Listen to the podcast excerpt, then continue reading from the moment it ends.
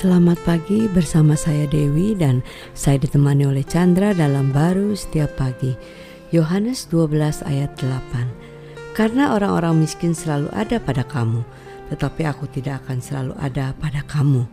Nah ini yang Yesus katakan kepada Yudas ya.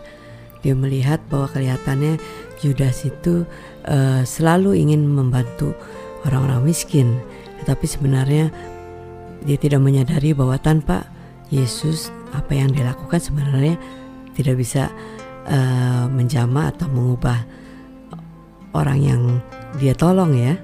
Ya sebenarnya ini kejadiannya satu perempuan ini yang tergerak ya mempercayai kepada Kristus dan menuangkan uh, minyak wangi yang begitu berharga pada waktu itu hmm. sehingga uh, pandangan daripada Yudas dalam hal ini ngelihatnya wah sayang sekali ini Kenapa minyaknya dibiarin dituangin begitu saja?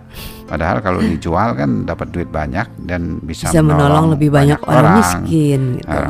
Bagus-bagus saja ya kita juga bangga kan orang berpikir eh, hatinya ke, untuk menolong orang miskin. Ya, itu udah baik sekali ya.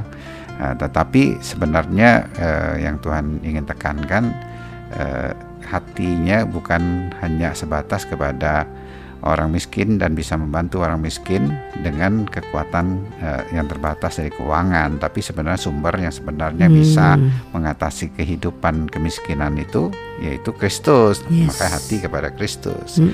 uh, Yudas dalam hal ini memiliki diperlukan untuk memiliki hati Kristus yang selalu bersama dengan dia bukan uh, hati kepada batasan uh, materi membantu itu yang bisa uh, membantu ya membantu cuma nggak bisa mengubah kehidupan kemiskinan itu di hanya Kristus yang bisa mengubah kehidupan kemiskinan ya tentunya apa aja yang uh, uh, bisa ya sebagai ukuran daripada kemiskinan yang menekan setiap orang itu bukan hanya sejauh keuangan.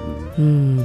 Jadi pada waktu kita menyadari bahwa apa yang kita uh, lakukan sebenarnya keluar daripada hati Tuhan ya bukan hanya dari kemampuan kita sendiri ya.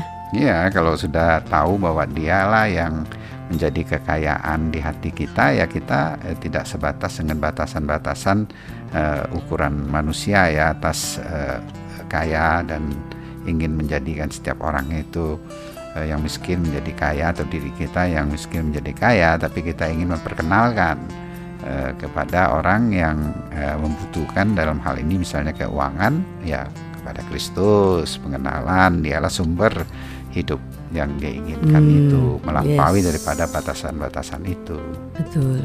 Amin. Amin